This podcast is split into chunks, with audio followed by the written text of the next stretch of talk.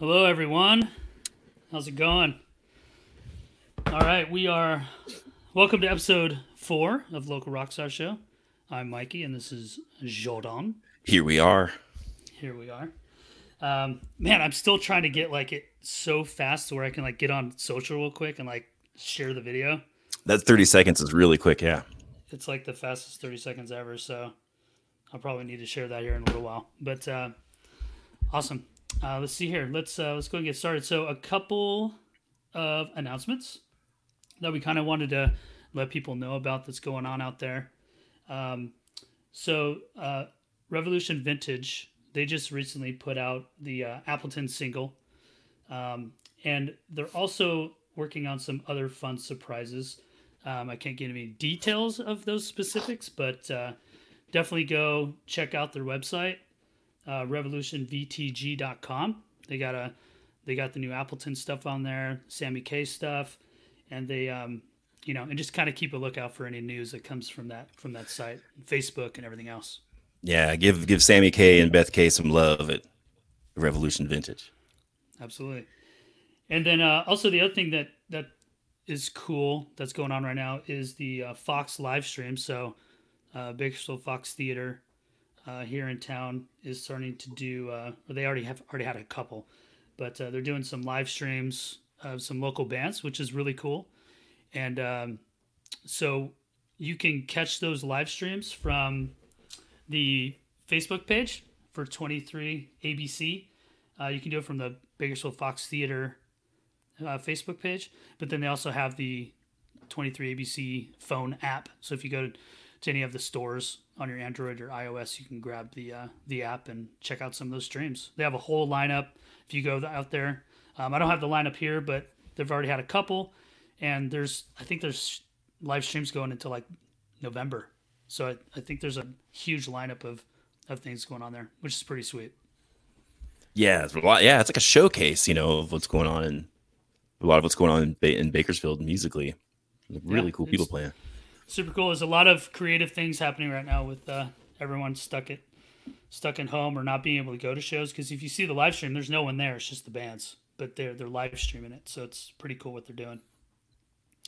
Um, so I think um, let's see. Oh, if there are any announcements that you would like us to make on the show, um, be sure to hit us up. You can email us at localrockstars at gmail.com or you can hit up Messenger on Facebook um, or on Instagram. You can message us there at uh, at LRS Show.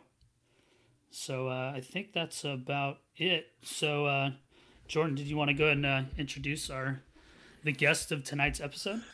The guest. Yeah. Oh yeah. Oh, and don't forget if you have questions for for our guest tonight that you can you can type them in and we can see them here as we're doing this live. So if you have questions for us or for Nate, just send them our way so we can so we can address them. Um, are we gonna play the trailer or you want me to bring in Nate now? Yeah, do you want to you want to bring him in and then we can put the trailer up? All right, let's do that. Yeah. All right. So our, our guest is, is Nate, um, Nate Berg, and you know I was trying to think of what to say about Nate. Um, you know, you could say he's. I, I, here, here's what I think. He's a he's a stalwart of the Bakersfield music scene. You know, he he's worn many hats. He's a musician. He's a promoter, and and he's a filmmaker.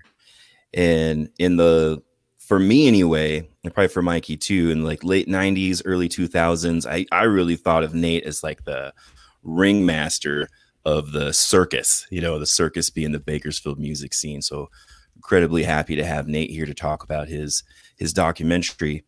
So, ladies and gentlemen, Absolutely. here is Nathaniel Berg all the way from Canada. From Canada. Hey guys, how you doing? Hey, how's it going, man? Good, good. Thank you so much for uh, for inviting me on the show. Eh? Absolutely, absolutely.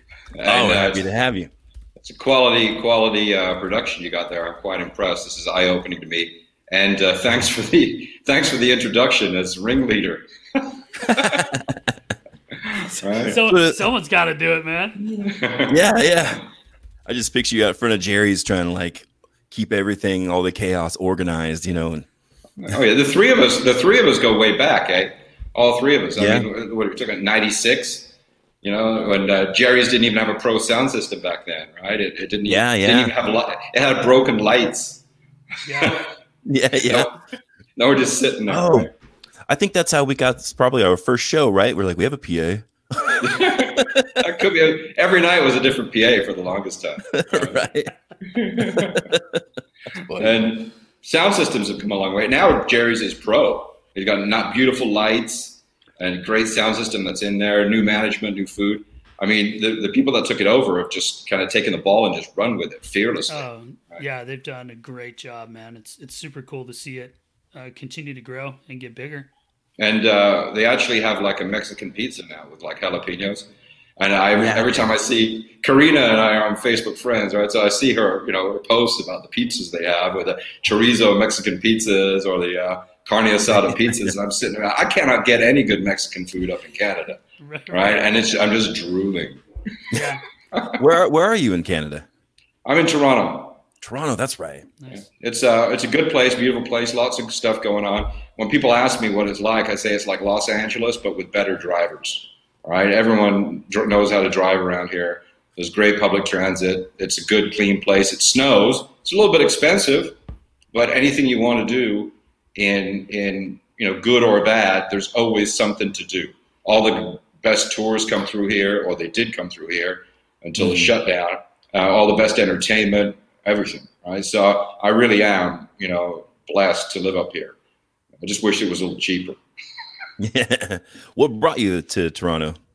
I decided to kind of embrace my, my Canadian heritage. I kind of run to the end of the line as a promoter. I was exhausted, right? Because I was kind of burning the candle from both ends.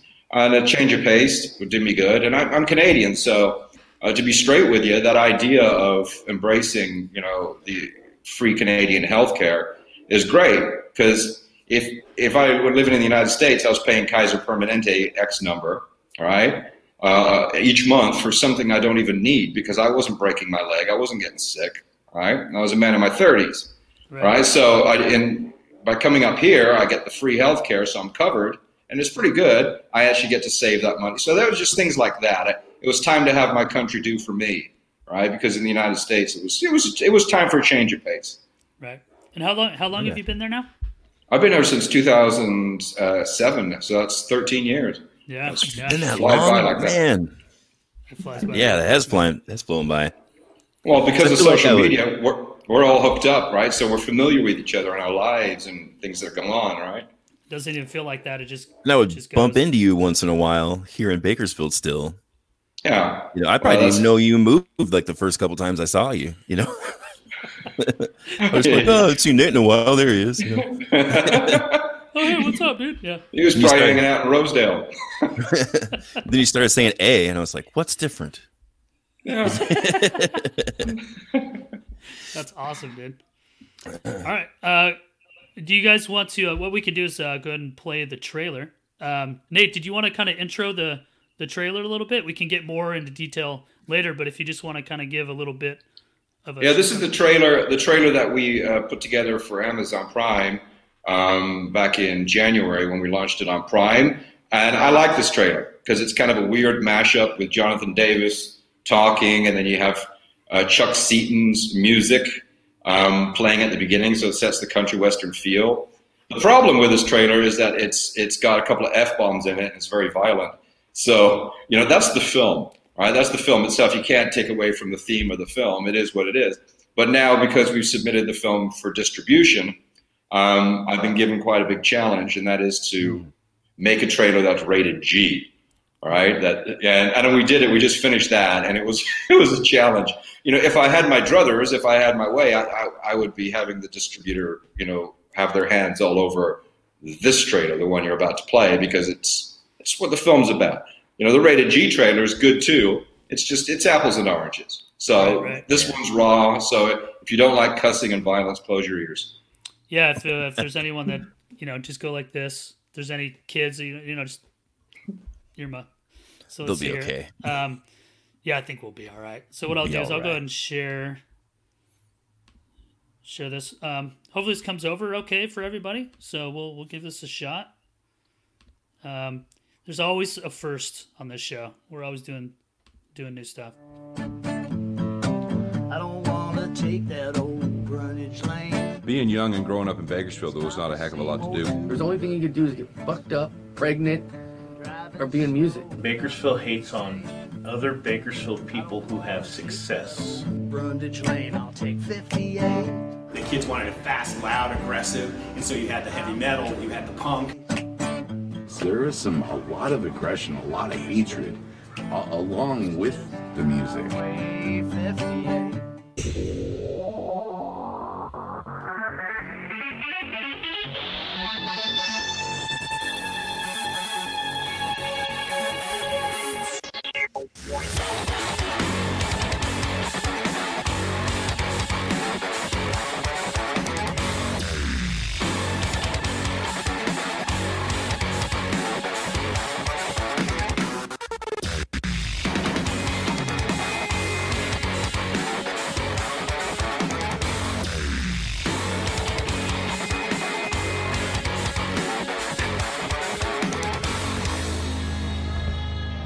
Like this town. Right, you're Stephanie right. B in there, huh? Yeah. Yeah. Whole time That's I was really- watching a documentary that was just like this the whole time. It's like, yeah, yeah. It's just like it's like looking at a, a, a yearbook, you know, or something like that. I know this person. I know that person. I know that person. Yeah, Absolutely. I think I was at that show. You know, yeah, you'll, you'll you'll spot people like in little clips, you know, and, and go, "Oh yeah, that's so and so and so and so." So It's funny because we shot uh, we shot about ten hours of footage, and I think we took footage on seventy people, right? And I think like fifty-eight of them ended up being in the in the film. Um, but I still have this big USB storage unit at my parents' house in Florida, and it has got ten hours of raw footage. We could probably make three more films. like the unedited version. I, I'm not sure if we could chisel a different story out of it, but you know, it is what it is. right, well, yeah, a lot of footage. How long did it take you to make this? Um, it, it took me four trips uh, to Bakersfield, and um, we started at the early part of the la- later part of 2017, just grabbing footage, and then we really sent it into hyperdrive in the middle of um, 2018, um, and then we finally got on an, uh, online service uh, called um, Realhouse.org, which is actually a pretty cool service, and it great resolution, great picture, great sound, great you know relationship with with the the filmmakers. Um, and that film was a two hours.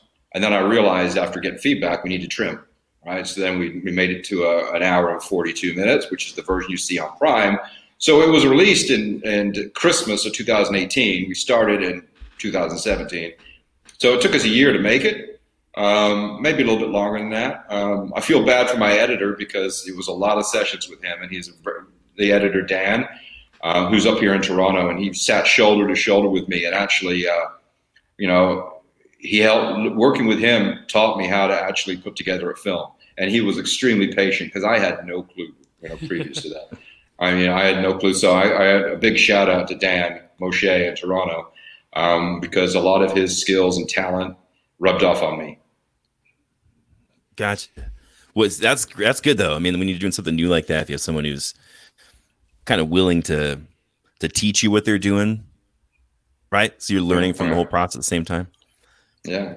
I lo- I'm the same way. Like no someone comes to fix something at my house because I don't know how to do anything. You know, hire someone to come fix it. I'm like, hey, can you explain to me what you're doing the whole time? Because I uh, I need to learn, man. that's awesome. Well, well, the movie is great. I, you know, I loved when you released it uh, when it was first released. All the pictures people put up having like viewing parties. Oh yeah. You know, Yeah, ah, it's- it was so great. You know, seeing all the Bakersfield musicians hanging out, watching it together. Yeah, it's it's been uh, it's been a great run. Even some of the people who uh, who are not actually in the movie have just been really supportive and have just kind of they're kind of getting into the spirit of it all. Um, unfortunately, we have this pandemic now, so people don't have live music to go to. So they're left with pretty much their memories of live music. So this kind of taps into that. Um, and because of social media, I mean, nostalgia is big right now. Nostalgia is really big in so many different formats. And, you know, live music being what it was before the pandemic, um, it was kind of butting heads um, straight head to head with the online movie, um, you know, kind of industry. So online movies were actually dragging live music attendance down because a lot of people just wanted to stay at home and you know, order Uber Eats with their girlfriend or boyfriend and smoke a joint and watch, you know, the latest Jennifer Lawrence movie. So because of all that, live music was like competing with that. So now live music is on hold. Now online movies have kind of been the thing, and a lot of people are using this as an opportunity to kind of uh, repackage or look at their past from a different mm-hmm. perspective and kind of cherish it, right, through film. So yeah. it's unfortunate that it took a pandemic to kind of raise that up um, because people are, you know, they need some sort of entertainment, they need some sort of outlet. So um, hopefully the pandemic's over so we could rock and roll again, baby. Yeah, absolutely, man. Yeah, you're right. We, you know, it really makes you appreciate those things when when they're not available to you. Yeah, one hundred percent. Right. Yeah. Who, uh, who, else? Oh, go ahead, Mikey. Oh, I was gonna. Oh, you go ahead. It looks like you're at a line of thought going right there. Oh, I was just thinking, uh, like, who else was involved with you? Who else did you collaborate with in making making the movie? Well, I have a producer, Chris. Uh, he lives down in, uh, and me and him go way back. We, me and him go way back to the 1990s, like 1991 uh, me and Chris were like street punks together in Fresno. I was going to Fresno, uh, Fresno State University, and uh, we reconnected in the uh, when I was making my previous film, um, and we became really good, you know, tight again. And we discovered that he's a great writer and a great uh, a great mind. And sometimes I get these manic thoughts and all these different ideas. I mean, I've got seven or eight different films in my head right now. I'm just raring to go. But it's always good to have that board, that sounding board someone who's going to put me in check and say, you need to slow down. No, I don't like this idea. This idea is terrible. You know, why don't you reframe it like this? Because it's all about framing the ideas, right? And, you know, left to my own devices, you know, I would have made Bones of Brundage four hours, right? But it's good to have that. So he's the producer. He's done a lot of the business aspect. He's the one that got it up to prime. Um, he's, he's intelligent guy, and I, I just didn't didn't know he was so creative, right? So you know, asking him to come aboard, it's just been a great partnership. Looks like everything lined up pretty good for yeah. what you needed for this. That's really great. Well, we have a whole bunch of other people. I mean, I owe a great debt to the you know, rock and rollers in Bakersfield. A lot of people who uh, who came out of the woodwork. We had casting calls, and a lot of people came forth. And I said, you know what? Maybe I, this could, you know, that's the great thing about having ten hours of footage, right? but it was it was so great. Like I hadn't seen the guys in Levex for a while, right? Right. And we drifted apart, and they came down and you know to Jerry's, and we shot them in the basement, just kind of you know spontaneous, uh, spontaneous, and you know, and I asked everybody pretty much the same questions, unless I knew there was something uh, out of them that I wanted. Like I knew that guy's guys, I know that guy's got a story, so let me get it out of him, right? But some people I just let the cameras roll and say, what was it like back then? Um, how's the family? What have you been doing? and uh, what have you been doing lately? And you know, all the stories came out organically, right? So to hang out with the guys like the Levex, Nick and Dan came down and, and uh, poured their hearts out. I hadn't seen those guys in a while, right? And we drifted apart during the latter part of my uh, my music uh, my music promotion career. Um, so you know, it was really great to actually kind of come back in a different perspective and uh, and work with all these people. So I owe a great debt to all the musicians. I could run off a list right now, but you know, I'm working my heart out to try and you know post the pictures and stuff like that, and the response has been great. You know, there's um, guys like Mark DeLeon, Mad Dog Tattoo, mm-hmm. right? If I needed something, some information, you know, uh, I don't know everything. I, I don't, right? I, you know, sometimes I, I, I, know some things, but about Bakersfield history, he was doing it way before I was. He was attending shows, being a musician. And there's a whole bunch of other promoters as well, and other people that unfortunately didn't make it into the mix for a whole variety of reasons. And you know, I feel bad about that. Um, but it is what it is. I mean, uh, there's always a door open for a sequel, right? Yeah, absolutely. Yeah, there you go. I have. Um, I, I, have been given some footage uh, by Purdy Spackle of Scott Sturdivant. You know, you guys know Scott, Slim the Drifter. Mm-hmm. Yeah, right? I did. Yeah, Slim the Drifter in 1979 was in a uh, a punk band in Bakersfield, 1979. And he was 18, right? So he'd be 60 now, right? So he was in a punk band called Teen Teen Suicide, and they uh, he lived actually before he got into a punk band. He he was living in L.A. on, on sleeping on Darby Crash's couch, right? He was hanging out, you know, in L.A. in that whole early '79 when that new wave was like falling apart and the hardcore punk was becoming big and there was riots and there was fights and Raymond Pettibon did all the art right? Um, so it was just crazy times. And he was down there, and then he came back to Bakersfield and wanted to start a punk band. So he did. And uh, they got a gig at BC, right? and Yeah. If I, this footage is amazing because it's amazing footage. It's shot shot really good for 1979, and it sounds good. It's clean. Um, unfortunately, the performance uh, kind of fell on deaf ears because the people that were there were watching all had mullets and acid wash jeans, and you know, and they were just all 1979 sort of you know people. So it didn't go over well. So you know, Scott, I, I, this footage is great, like 30 minutes of it.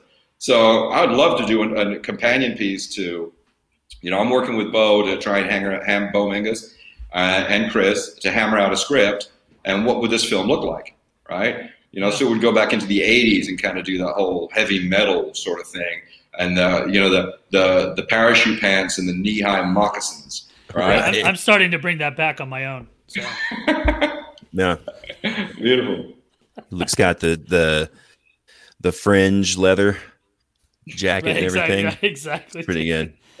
What was cool too, Nate, was when you were down here and you're doing the filming and doing the casting calls and all that stuff. You also put a show on that night, right? Or that I think there was a you put on a, an, another show with other local bands. Yeah, we did two um, shows that were that, that, were, that were was pretty that was really cool because, like you said, you're doing an event, you're getting people on camera, but then you're also getting people out saying, "Hey, we're gonna do some, we're gonna throw some rock bands and some other type of stuff in there." I mean, that's just it makes a whole thing of it, right? And I think looking people- back, sorry, looking back, it seemed like uh, I knew what I was doing, but we were flying by the seat of our pants. it's fine. I think everyone had fun. Yeah, oh, I I wouldn't change it for the world, man. I, uh, I was sleeping on a couch with uh, out at a farm out in Pumpkin Center, uh, where my buddy, you know, had a uh, my buddy Drew and his girlfriend Becky, who are all production assistants. They production assistants. They were very helpful, getting me to the interviews and stuff because I, you know, I don't have a car, right? So up in Toronto, it's too expensive to drive, and I flew in. So I was sleeping on. So he was driving me around to all these different, you know. So I owe great debt to him. Uh, debt of thanks to him and Becky. Um, and I was sleeping on a couch on a farm in Pumpkin Center. wild, wild. Hey, I was when you were talking about that um, teen suicide footage from the from the show at BC. Did you post something recently about that, like a picture or a little a tiny clip or something? Like, I feel like I, I got I that posted- image of like yeah. young Slim with a cigarette on stage, and Beautiful. You've got it. It was just 10 Okay. seconds. I put some indie rock in the background and just, you know, because I'm, I'm trying to get people to talk. Like, you know, and you know, that clip, I got a couple of guys that were there at that show who've got to be pushing 60 now, right? Right. So it's a whole different era. It was before my time. 1979, I was seven, yeah, right? right. So, you know, that was that show went over so badly that they asked the promoter, Greg Goodsell, uh, please don't bring any more bands here, punk bands here. You know, shows. We're not going to be doing any more shows. Um, and it also motivated Slim to move on to the next phase of his musical career, which was kind of proto Goo Goo Dolls music. Like he was in a band called 97 Tears, a band called uh, the Rainmakers, which were very, they were less punk. They were more like Levi's and soulful, which was part of his evolution, part of Slim's evolution until he actually emerged as Slim the Drifter, right? So I think there's, I, I think there's a story there that's got to do with you know Slim's journey, you know, not as Slim but as Scott Sturdivant, and what brought him to his emerging into a new persona and becoming like this bohemian drifter traveler, like Jack Kerouac figure, playing to like people at the Greyhound bus station. So, and but in inside of that, my idea is just to fill it with a bunch of like glam rock bands and hairstylists and and and oil fig, oil rig workers that used to be in like uh, you know used to be in hair metal bands and wore spandex in the 80s. That's the story that that would that'd be the B story, right? So Slim's the hero, but the B story is all of these um, way back. You know, I don't know if glam metal is ever really going to have a renaissance. I mean, it- kind of kind of did with like Avenged Sevenfold and, and bands like that, right? Right, right, right. and uh, you know, Black Veil Brides, whatever they're called. Um, I'm not sure, but you know, like I said, nostalgia's big, and I'm sure a lot of those people have some stories to tell about the '80s and what it was like. You know, you know, there was a great show, and one of the first shows I went to was in 1987, I think, was at a Hart Park. It was called the Summer Slam, and it was like all these hair uh, hair metal bands, glam bands, and and this Bakersfield hardcore band, speed metal band played called Premonition, and they just tore the place up. And I was like, what was I, 15? You know, what's Yeah. going on here, dude? Yeah, but there was so many mullets and bullet belts and and and, and cross crucifix chains chains and Oakley sunglasses. It was it was a wild time. That's I think there's a story there, right? Well, we'll see. I mean, we're developing the ideas. We're talking to people, and uh, we'll see what happens. That's cool. It's pretty amazing yeah, we were, if you uh, think about like how different how how different like the scenes have been like over the years. Like Bakersfield's just a you know if you, there's certain bands that are just like that kind of type of band was here or this genre of music like worked here. Like it's sort of weird like how there's things that come and go and people stick with and there's just some weird stories that people like there's some some stuff in the documentary that I didn't know about, right? So I'm like I was learning some stuff as I was watching. I was like, "Oh, that's cool." Um, because I only know of like the 90s to the 2000s type stuff. So going back was kind of cool just to see all the characters that were involved before I started playing in the scene, right? So Oh yeah, it's just really cool to see how drastic and how different this town actually gets with different genres and everything. it evolves really quick. Um, uh, Bakersfield evolves really quick. I mean, uh, where I think things changed was 1990 because in the film, in the first couple of ch- the first chapter, it's all about punks, uh, uh, hardcore kids trying to find a place to have shows, renting halls, bands getting beat up, right? And, uh, halls, you know, saying no more because the holes punched in the walls, which is standard operating procedure back in the 80s. You know, you'd be lucky if you had a concert if the skinheads didn't punch a hole through the wall, right, through the drywall, and you didn't get your deposit back. So it was a struggle. So there was a show like once a once or twice a year for that punk underground music scene. And then, uh, you know, there's some of these places on Union that would do more shows. And, you know, Cradle of Thorns had a lot of success, a band called The Lonely. The Lonely was amazing, amazing band, you know, just, you know, just kind of vibing off that, that uh, Cure vibe, that kind of alternative Yeah. rock, sensitive alternative. And they, they had a great following. They put out that CD, Our City.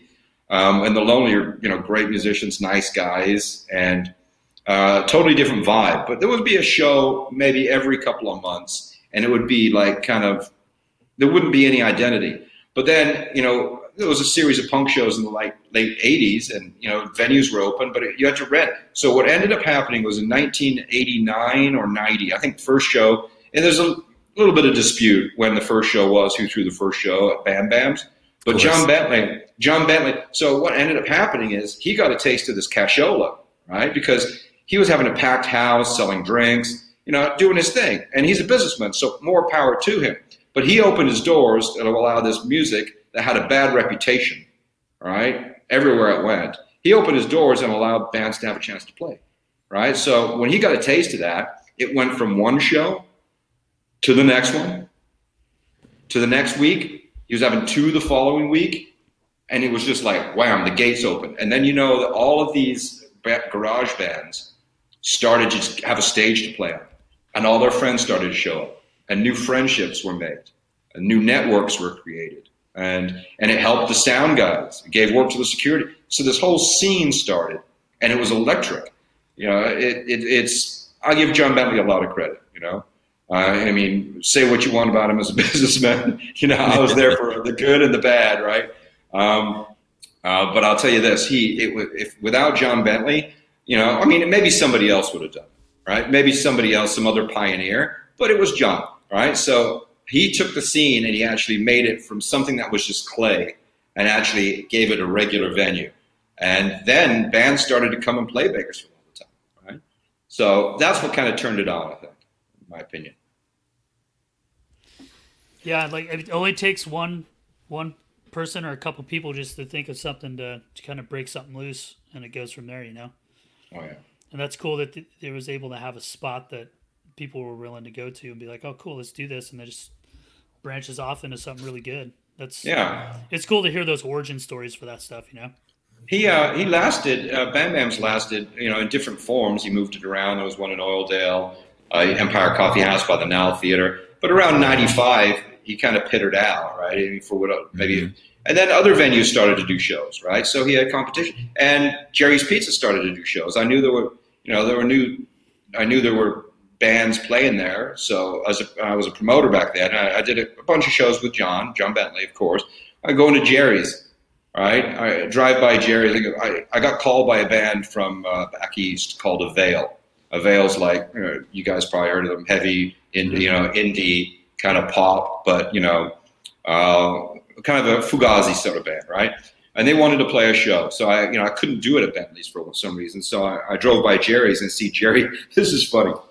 Jerry, it, it, it's in the afternoon. He's he's got this giant flower pot that's made of clay with a cactus in it, right? And he's he's actually struggling because this this flower pot's huge. I mean, I'm talking about it's about four foot tall and it's heavy clay and it's full of soil and it's got this big cactus.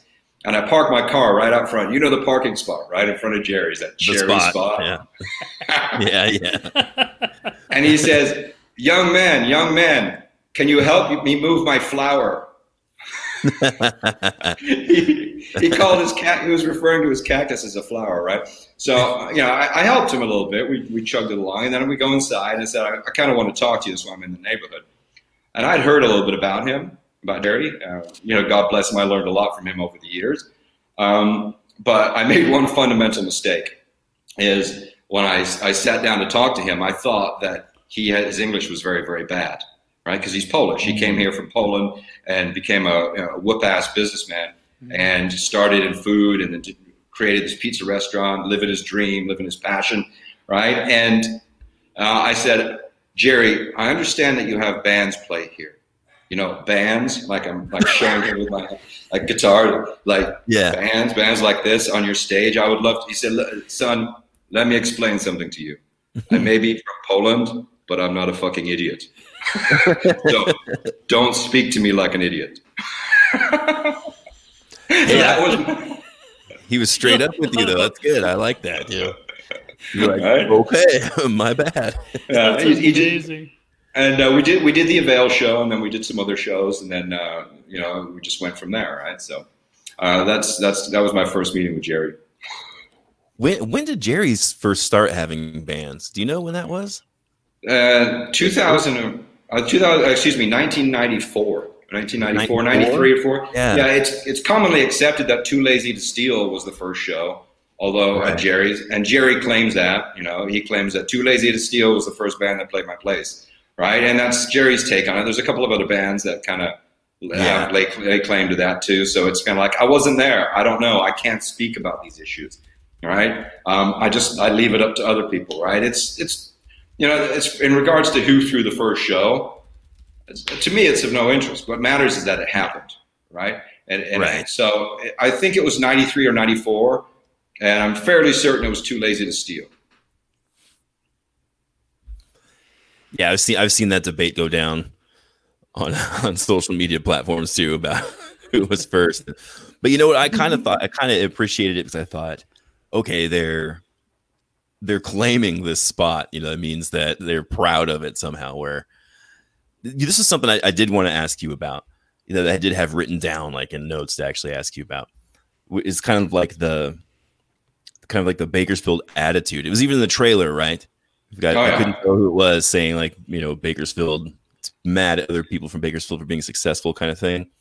Well, yeah, that's a that's a popular vibe in this. Um, you were talking about who people claim, laying claim to, you know, the first show. It's amazing how that is so important. Everything in Bakersfield, Yeah. everything everything is important, right? You know, Kyle Whitaker from Stereotype they talked about if you go into a bar and you bang into somebody, you know, there's a fight waiting to happen, right? Everything is so important, right? And it's uh, and it's it's got a lot to do with. Uh, with that kind of blue collar attitude that came out of the 80s, right? Um, It's a very it's a very big uh, community that's a community that can, contributes a lot to the world economy in regards to oil and agriculture. And these are things that are go way back and the attitudes that go way back. So it's like if I got a problem with you, we're going to have a dust up in the street, right? So you take that, and even though not everybody fights in Bakersfield, you take that attitude and you kind of dial it back.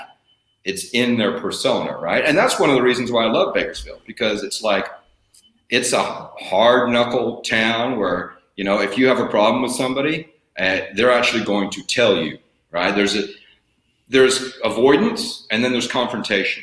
Canada is kind of avoidant, right? People avoid try to avoid having you know, issues with other people, right? Canada loves to let things go, right? Bakersfield, it happens to be a place where it's foot on the octane. It's like confrontation, right? So, and I felt that. I mean, in high school, I got picked on by jocks, right? And then then you got the punks uh, fighting with the, the cowboys.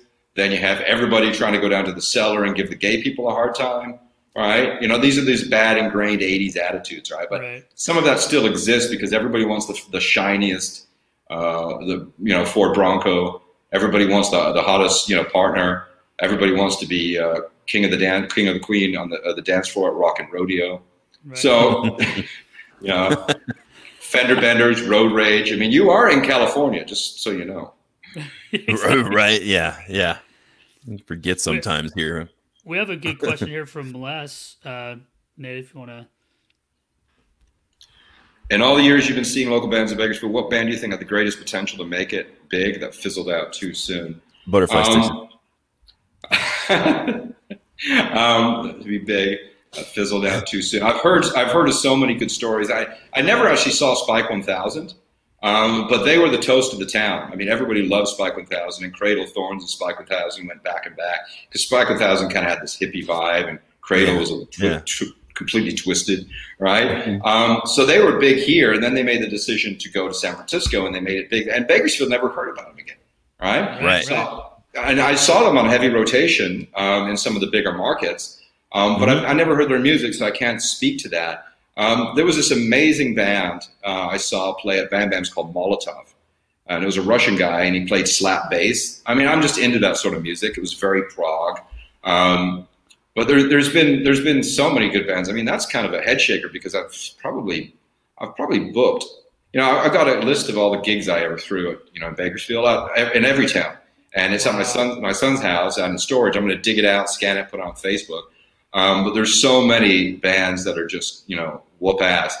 In regards to uh, to uh, to a band that's uh, gonna could have taken it to the next level. Um, there's a band that I really love, and I put them on a lot of shows because they actually drew from. They were from Taft.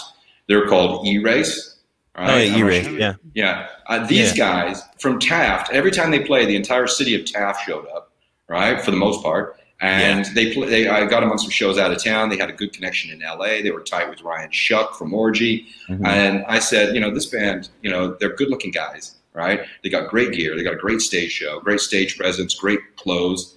That would be the band. I was, I was definitely in their camp, right? And they, they were nice guys and not very demanding.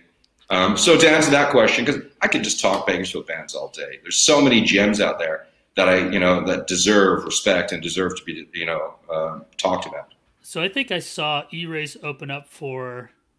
Uh, Uh, I don't know um, like a national tour, right? Wasn't it? Yeah, in uh, they were. Ventura? They, they they opened. Yeah, they opened up for either Bleeding through. Stat, Static X. Static or- X, yeah. I think it was. Yeah. Yeah. Yeah, yeah, that's that. Uh, I think they were friends on that with some of those people too, right?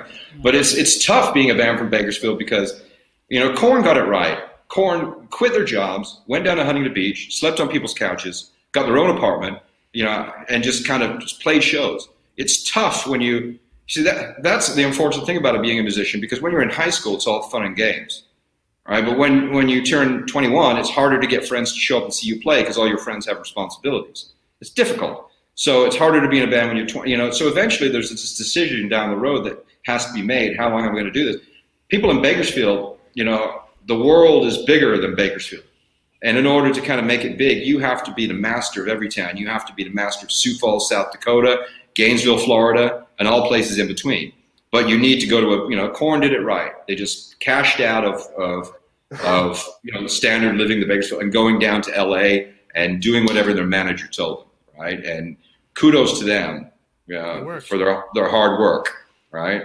That's what it takes. So, um, yeah, So uh, have you have you thought about posting the list of shows that you've done, or do you have a? Ha, how are you going to do that? Because that's a lot of shows, dude. and I don't.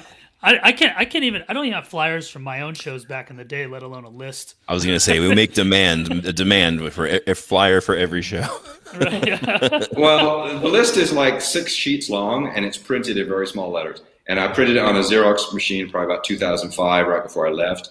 There's spots in it where I missed, Um, times when I wasn't around a printer, um, and but it's pretty comprehensive. And I was, you know, I'll, I'll, I'll what I'll do is I'll take pictures of it and just post it, right? I, I'm not, I'm not going to be piecemeal about it. If I'm going to put it out, I'm going to put out the whole thing, maybe six different posts, and let people like look at all these shows, right? You know, one of the first ones I ever did, I rented a hall in uh, Fresno, California, because I was going to college up there, and we got this rent, Knights of Columbus Hall, and we did the Angry Samoans um, with a local band called Slot Vinyl. Um, that name hasn't aged well, um, and and the Offspring, right? The Offspring was the Crazy. second band, yeah, and they the Offspring were late. They had their mom and dad drive up, drive them up from OC in a uh, in a VW bus, and they were the nicest guys. I paid them seventy five dollars, and they played. They thanked me, and th- this was before their album even came out.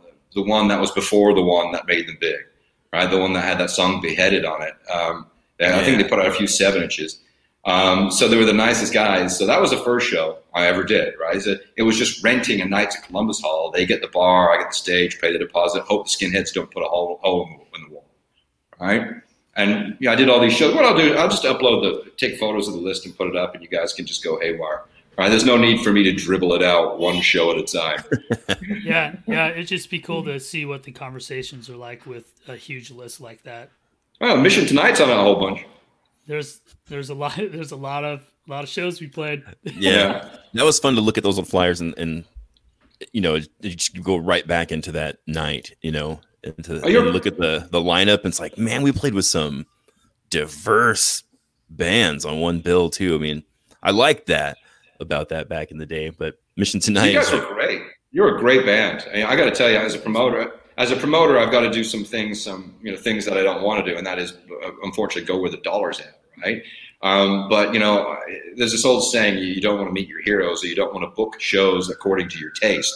You book them according to like demographics and and and and, and numbers, right? So you know, I wish there was more that I could have done to the bands that I actually like. But you guys are amazing. I mean, first of all, you kind of had that dark, kind of groovy alternative sound, and then you had the singer. And Frasina is an amazing vocalist, right? And she hit the notes, and she had stage presence all over the place, right?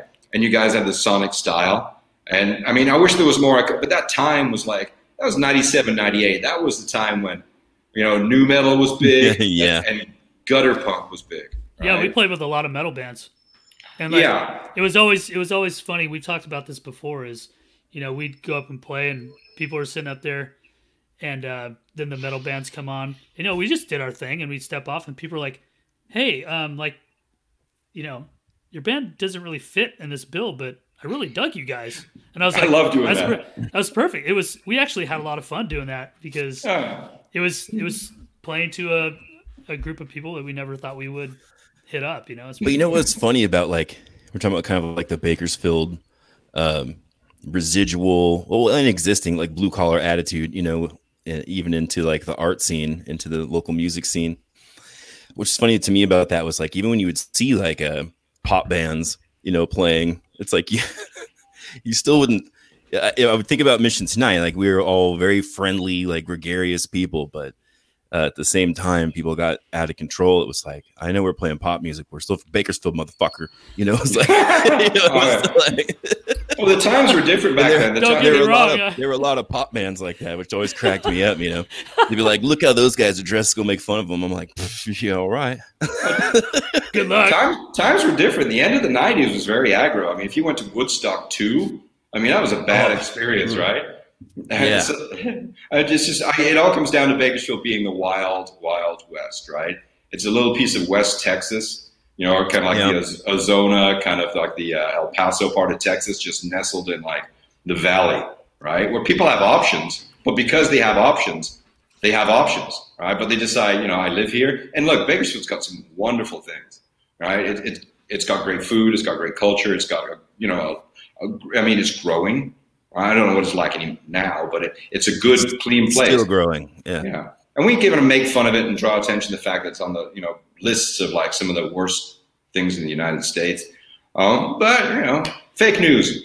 Yeah, fake news. and you know, it, go, to go back to what you just said, you never knew how your night was going to end. You, Oh, yeah. could, you could be like, "Oh, I'm going to go to a show. I'm going to get in the car and come home." No, it's Yeah. something always happened. Something was totally. It's, I mean, just countless stories of like just crazy shit going on. It's actually kind of sad because you know if there's anything I'd love to see, I mean, I have no right to make demands. All right, but if there's anything I'd love to see is, uh, you know, downtown still can be a very violent place, even to this day. Right, the city has opened up so many different developments out west, and Yeah. more power to them. You know, construction's going on, Bakersfield's moving, it's growing. But downtown, being the center of the music scene and the nightlife scene, um, and when I was making Bones of Brundage, when we were, when me and Chris were up there filming, uh, there was a, uh, a fight between two girls at a uh, art gallery that bled over to uh, Dagny's Coffee, and one of them died. Right. Mm. A week later, there was uh, a shooting at the uh, oh no, uh, another stabbing at the uh, Bone Thugs-n-Harmony show at the Fox. Yeah, yeah. A week later, right? So it's like, wow, this place has not changed. I love it. I love Bakersfield. I love the danger, but I wish people would stop taking it so seriously to the end. You know, that's you know, there's uh, you know, there's, it's bad enough that there's a lot of people in the music scene that you know aren't around at this point, right? For whatever reason, a variety of different tragedies. Right? Yeah, it's true. Very true. So maybe uh, this is a great reframing what's going on right now. Maybe when we come out of it, people uh, go back to promoting concerts and, and, and having full restaurants and movie theaters. Maybe we won't take it for granted so much. Maybe we'll actually be able to look at it and say and enjoy it, you know, with a bigger heart. Right? That's that's my hope. That's what I hope too. Like per- I'm personally, I'm just so ready uh, for that for shows.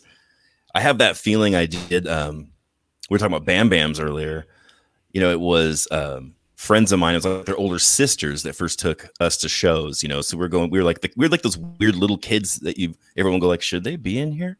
You know, we were my friend and I, and um, it didn't matter who was playing. You know, we were just so excited to be kind of a part of the scene and to take in the music and and just see okay who oh who's who's going on next what do they what do they have you know i'm i feel like i'm in that same uh state of mind right now for shows i'm ready i'm like i don't care who it is like i want to go i just want to go check it all out i want to be a part of the group of people kind of however they do it vibing out to whatever music it is yeah i'm just Yeah. ready Uh, just, it's one of those things where you just got to hope, right? We hope that uh, things straighten out, the Mhm. problems with, uh, with with the pandemic straighten out, and, and society's you know political situation that's going on right now. There's so many different weird forces at play. Hopefully, they iron out in, in a way. I mean, because I, I use this expression around my friends, like I can't wait for this pandemic to be over so I could go do this. All right, first of all, who am I to say that the pandemic's ever going to be over? Right? that's what i mean like when it's safe i'm ready you know Yeah. Yeah. I, I live down the street from a whole bunch of, uh, you know, a great burgeoning uh, neighborhood full of like foreign food and, and clubs and bars and stuff like that. And I was walking the other day, and half of them are boarded up with for sale signs on them. Right? Um, it's almost as if you know we were kind of spending as a society, we were spending on credit, and all of a sudden the creditors have come due. Right. The, the debts come due. Right. The creditors are knocking, and it's like, either we're going to continue doing this. I, I, I feel for those restaurant owners.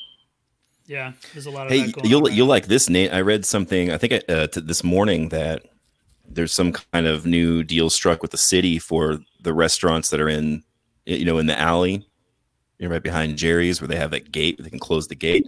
So they're going to close the gate and they're going to have outside seating. So it'll help out with those restaurants a bit. Now. Oh yeah, I think I saw that post too. Uh, the alley is Yeah. unique. Eh? The Yeah, alley yeah, it is, yeah. beautiful. A lot of stories in that alley. Yeah. So that's Crazy. yeah. Well, that'll that'll help keep some of them afloat. I hope.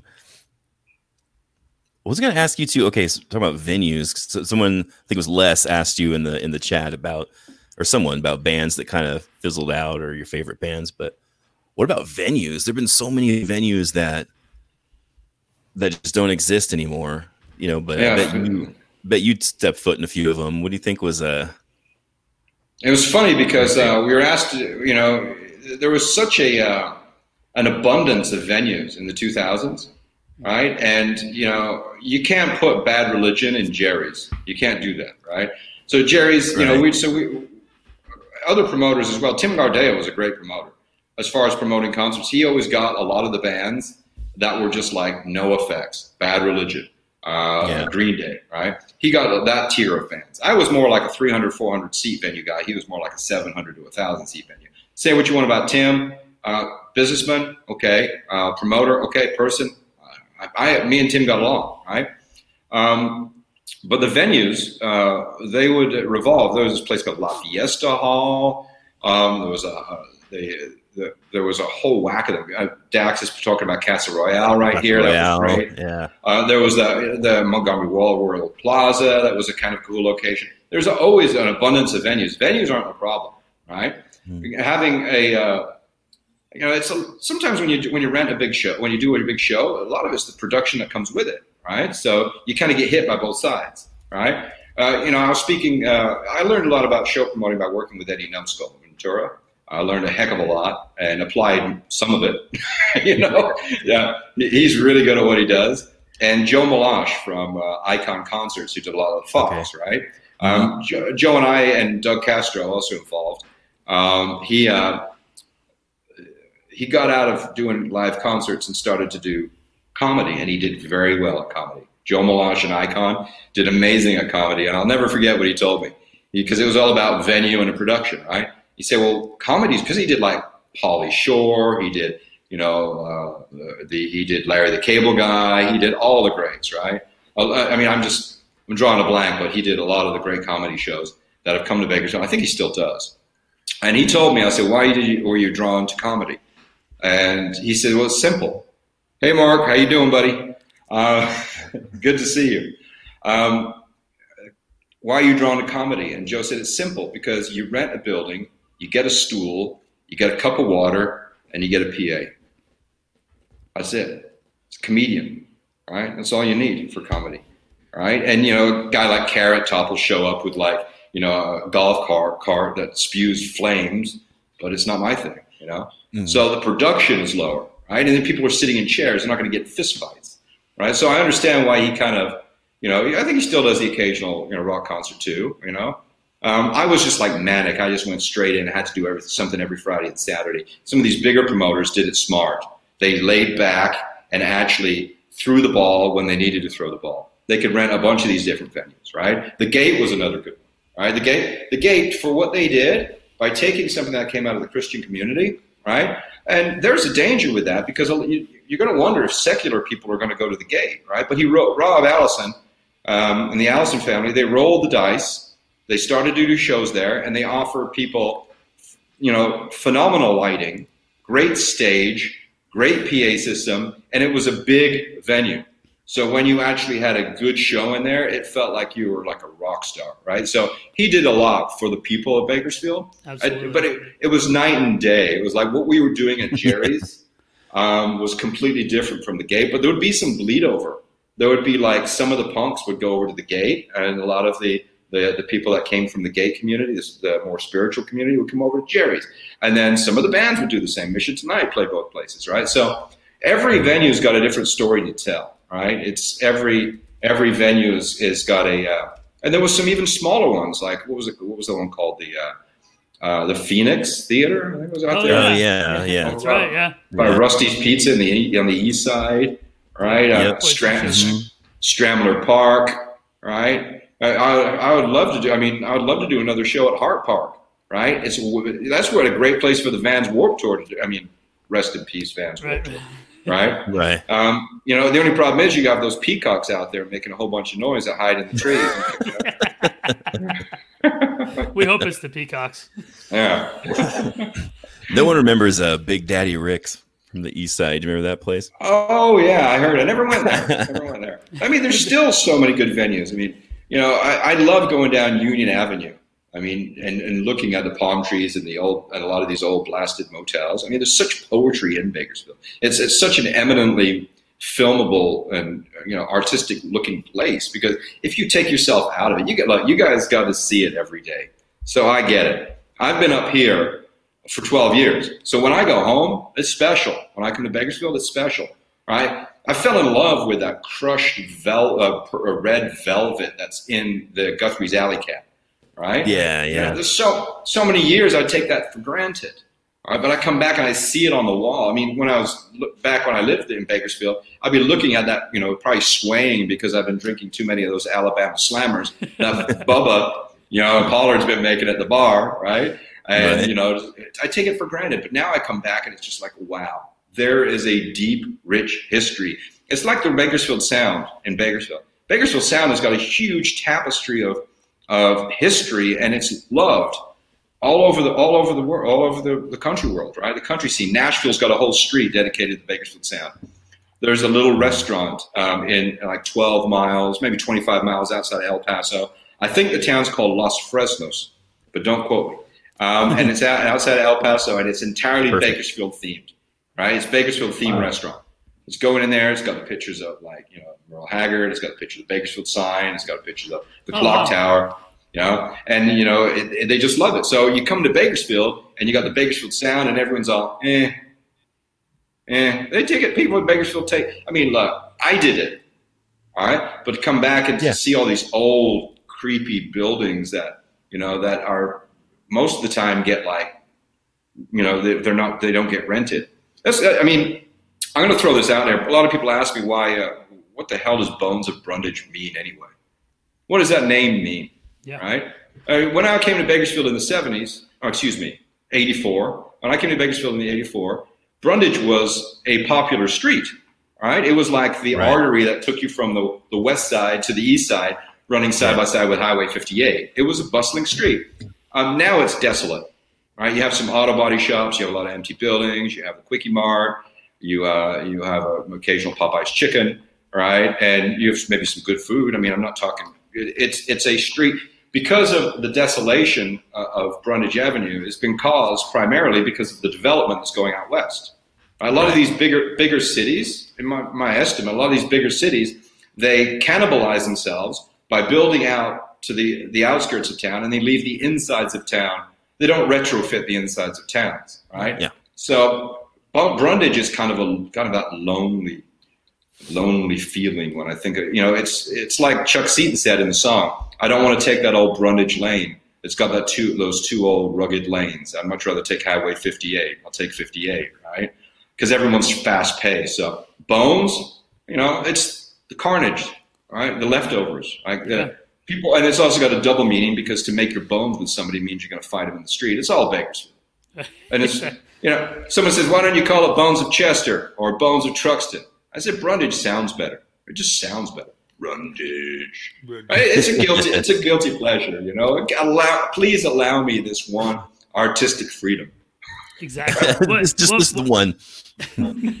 no, What- it's a great it's of a great name, dude. It sounds like a song title, but it could be a country song, it could be a metal song, you know. It could be a folk song, dude. It- you know, it's like it When I was when I, when I was 14, I was watching classic episodes of Doctor Who, right? Like Doctor Who from England, and they all had episodes that were like the Monster of Peladon or the Talons of Weng-Chiang, the Caves of Androzani, and I'm a science fiction fan.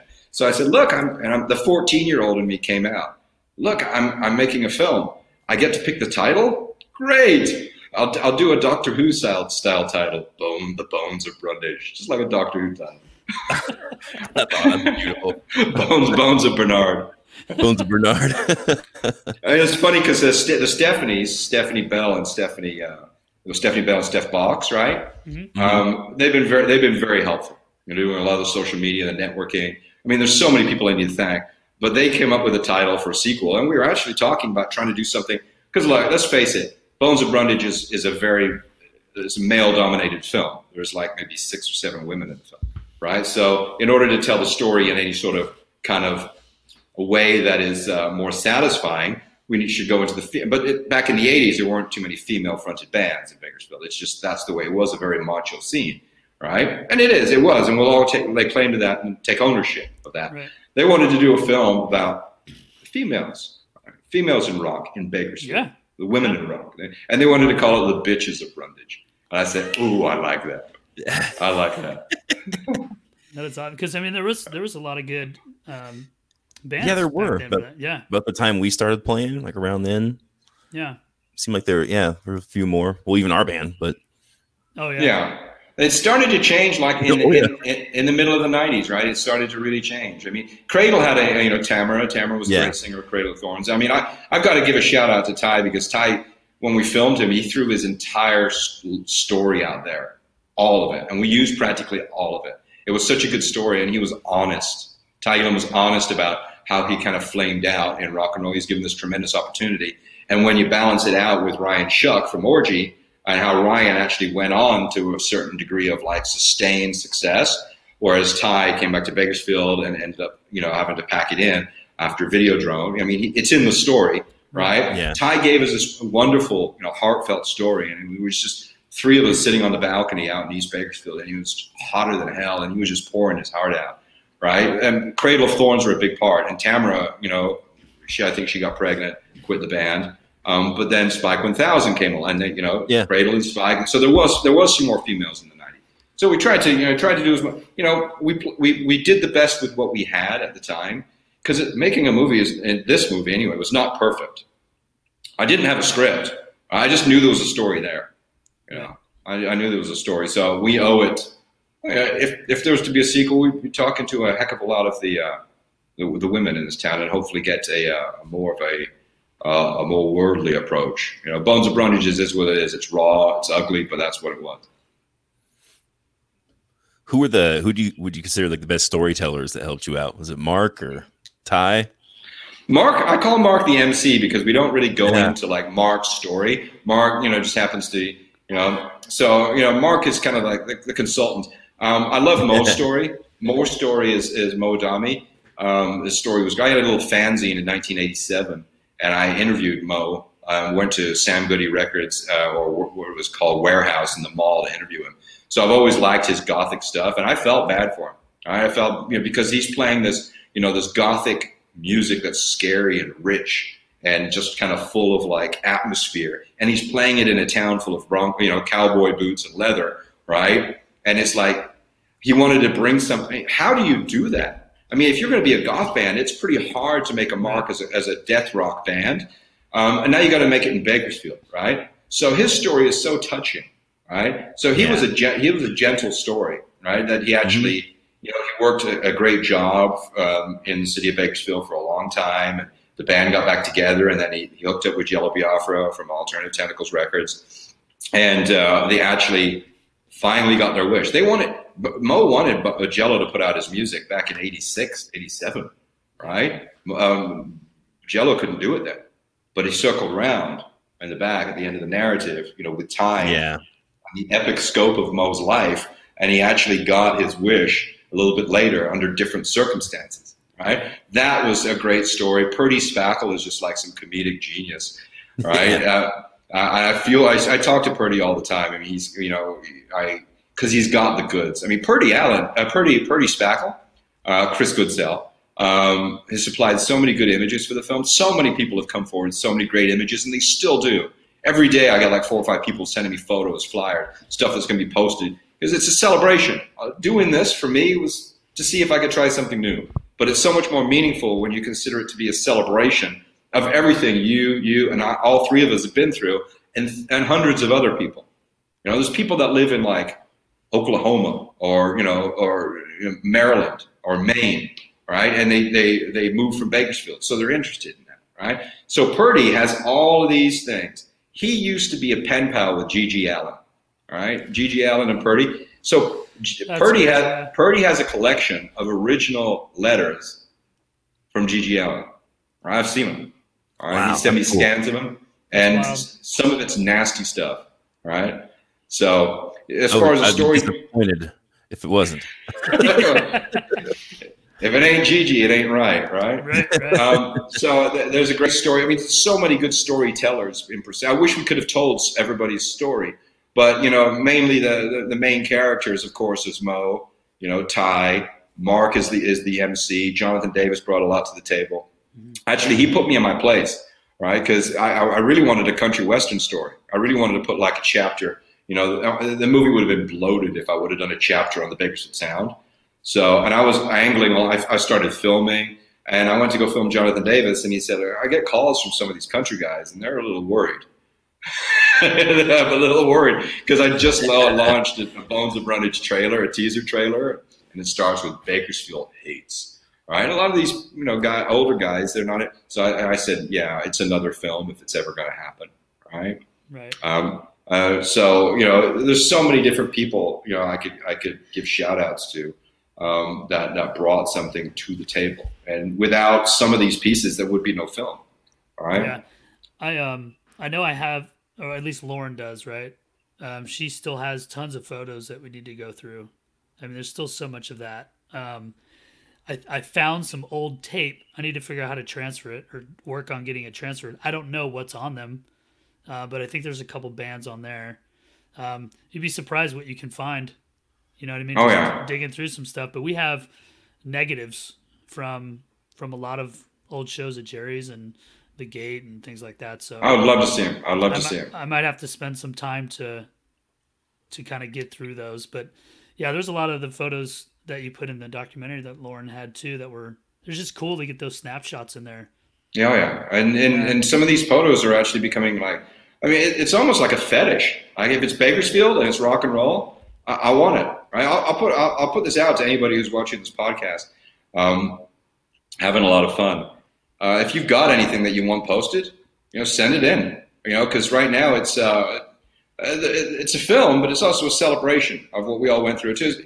You know, uh, Guppy, he said, you know what, this is important that you're doing this, Eric Bonilla, because it, to, to a lot of people it's closure because they ne- they don't want to end on a on a note of just whimpering away like I was in a rock band. I was in a rock band, it didn't work out, and now I'm doing this. A lot of people don't want it don't want to let those things die. He said, so you making this film is closure. I, I remember him telling me that. Uh, it stuck with me. Right. So even though the film's out, we're going to try and get it to a distributor. You know, right now everything's on hold. Right. Right. You know, I couldn't if I wanted to make a movie right now. It'd be stupid for me to go make a movie right now because I'd be asking other people to like, you know, to break social distancing. Production's down, writing's up. I write a lot, right? Um, but what we got right now is we got this, and we're going to try and take it to a distributor. But a lot, we're not going to stop. We're going to. I'm going to keep posting the pictures.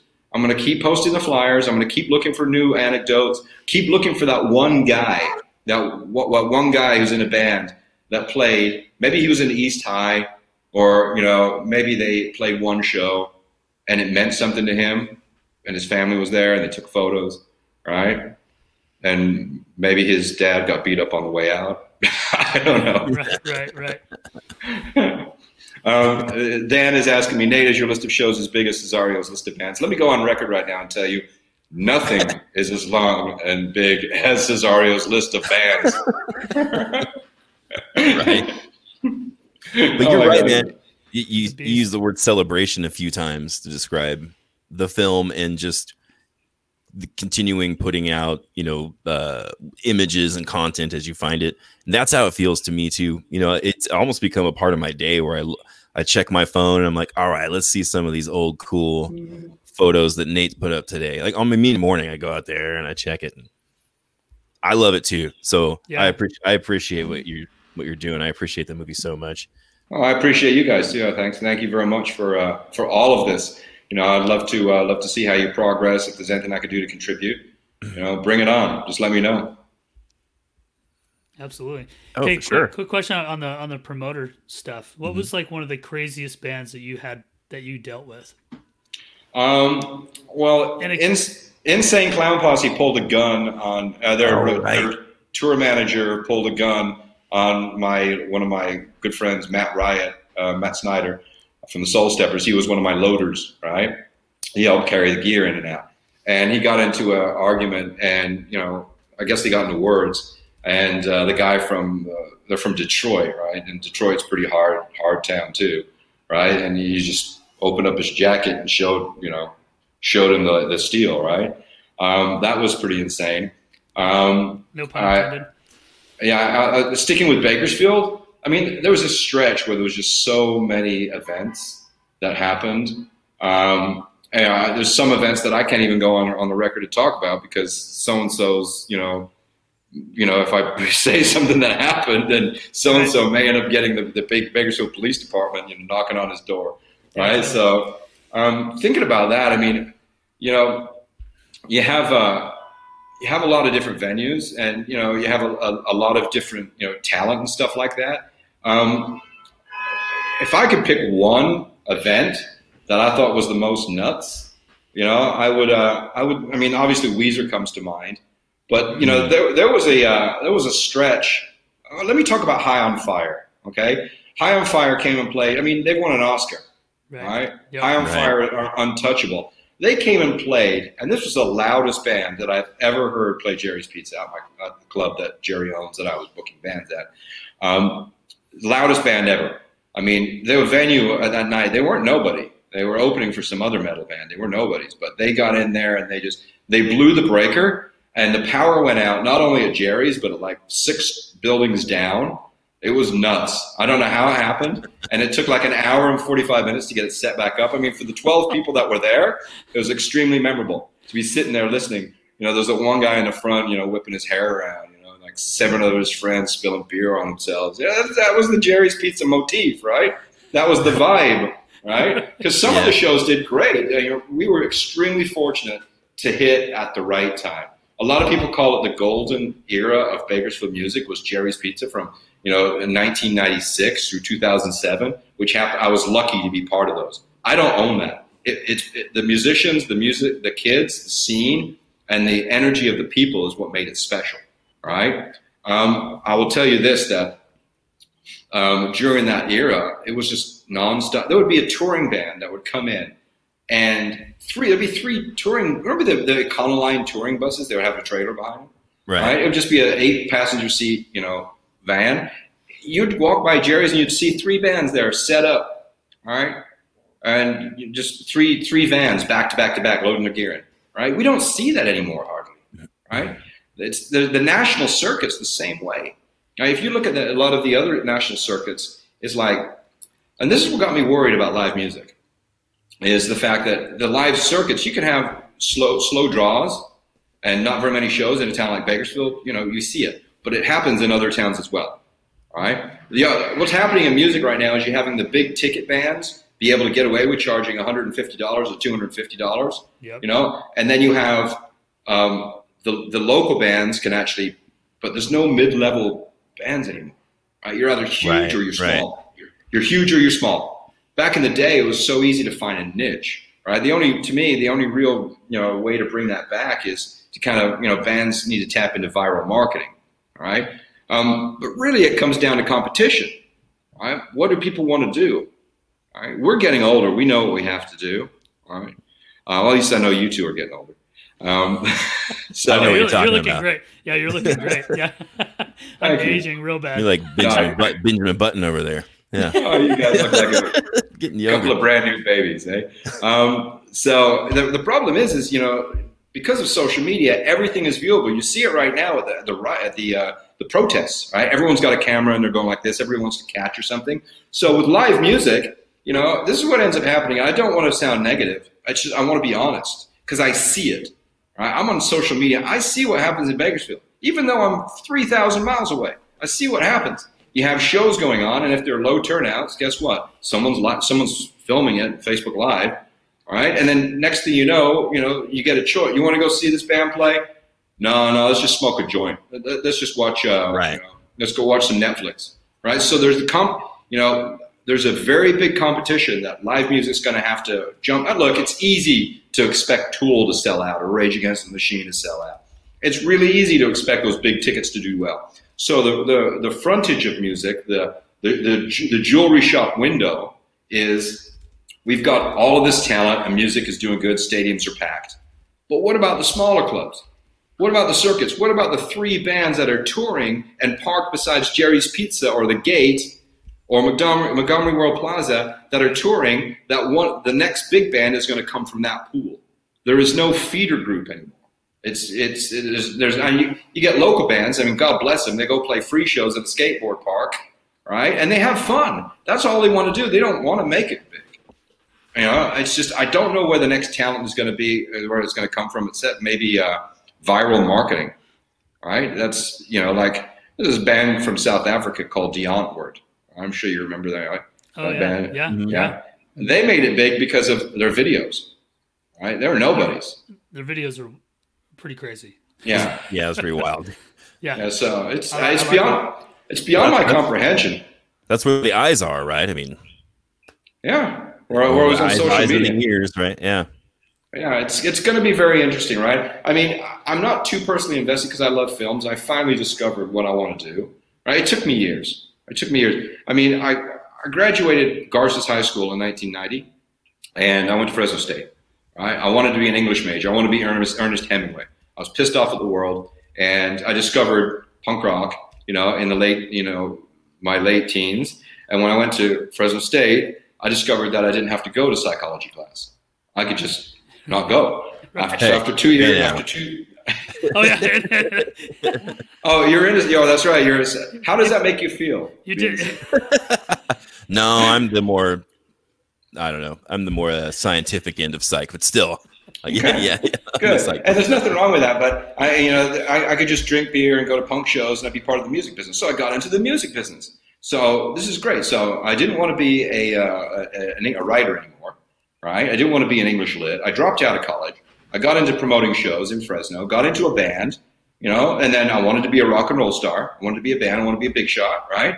Um, and then that didn't work out. And then I dialed it down and, you know, I, I started a family. I'm going to give this family thing a go. I have a wonderful son that lives up here in Toronto with me. Well, not in with me. He, he's got his own life on the other side of town.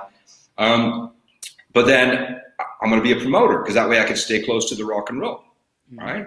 Um, and then I, after promoting shows for such a long, long time, having tremendous highs, making friends, making enemies, you know, make it help helping be a part of something that a lot of people created, right? It exhausted me.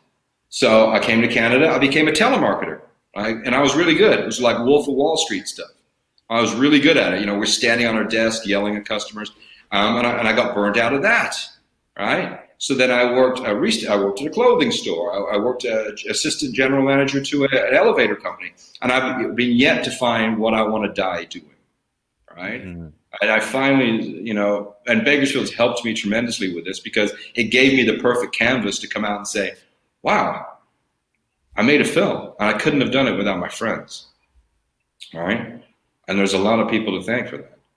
Right, it's a tremendous, a long list, you know, um, and hopefully I could do right by them, continuing this.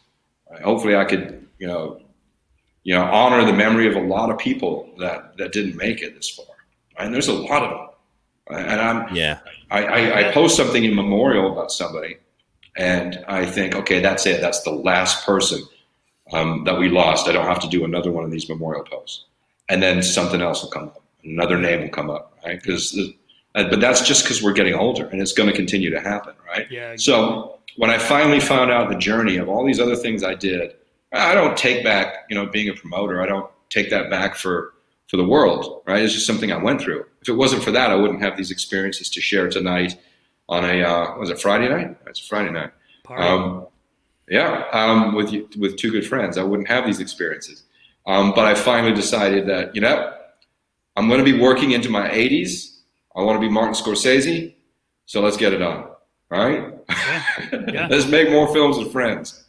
Well, it's cool because you get to capture all that, right? So that when, unfortunately, when those memorial things come up, you can link to that. You know, you can link to that to go, hey, this was this person. This is Yeah. what they did. This to is celebrate, man. Yeah, yeah. It's it's it's super cool, like how you can take that full circle, Yeah, right? And, and that's that's awesome. So I'm glad, I'm thankful that you're doing this sort of stuff because no no one has stepped up to do that. And so when when I saw that you were gonna be working on this, I was like, oh, this is gonna be cool. And I knew it wasn't gonna be the only one either. So yeah, yeah. yeah, Yeah, there's more ideas. There's more ideas. I any town is you know you could frame any town and, and do a film on any any town. And just Bakersfield is just like if you step outside and see it like I see it, because I've been gone for such a long time, right? And they call it the boomerang town, right? Even Todd Thompson Yeah. from Big Jed had a song called uh, um, what was it called? Uh, the uh, Big Magnet. You know, it's a great, great country song. We put it in the film right, you know, right before his memorial because he passed. And he, it, as soon Mark said it, he said, as soon as you leave this town, it always drags you back. All right, I'm not going back, but I still have tremendous love in my heart for it, for my hometown, because I'm. It's my hometown. It's my town. All right. In the '80s, I'd sit down in front of TV, and I'd see, uh, I'd see Johnny Carson and, and Jay Leno like making fun of Bakersfield on their talk Right. show all the time. Right. Right, Bakersfield, right. Fre- Baker, Bakersfield, Fresno, and I always thought I was cheap for them to get you know some jokes out of our town because I lived here.